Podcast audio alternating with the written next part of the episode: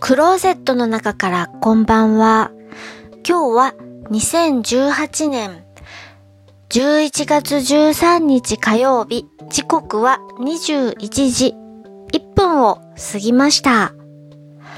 外の気温は0度、お天気は晴れ。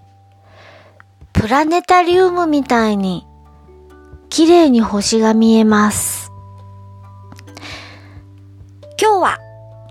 劇場版銀河鉄道39 1979年制作のお話をします。作品のお話をする前にご意見をいただきましたので、ちょっとお話しします。映画のお話をするのはいいけれども、ウィキペディアを見ればわかるような情報は、お話省いてもいいんじゃないの？というご意見をいただきました。3分ぐらいのコンテンツなので、調べればわかることは省いちゃえということで、私が見た感想を多めにお話しすることを気をつけたいと思います。話を銀河鉄道39のお話にします。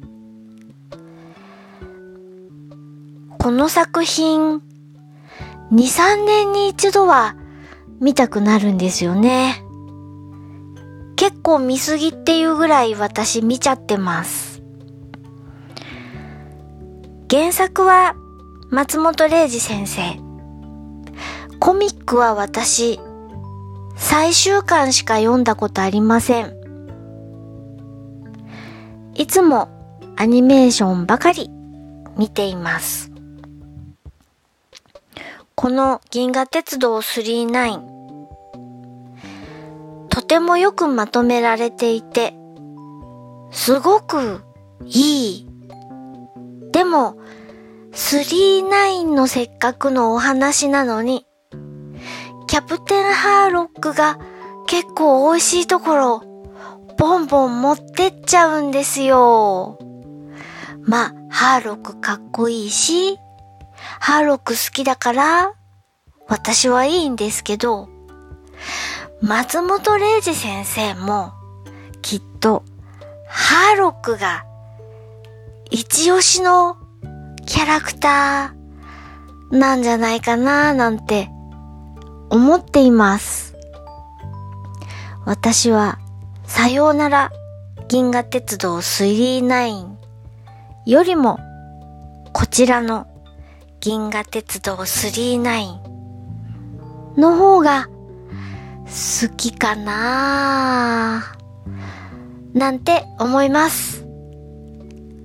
見たことない人いるのかもしれないので、ネタバラシはしませんが、ちょっとハーロックの話をしちゃったので、これもネタバラシになっちゃうかな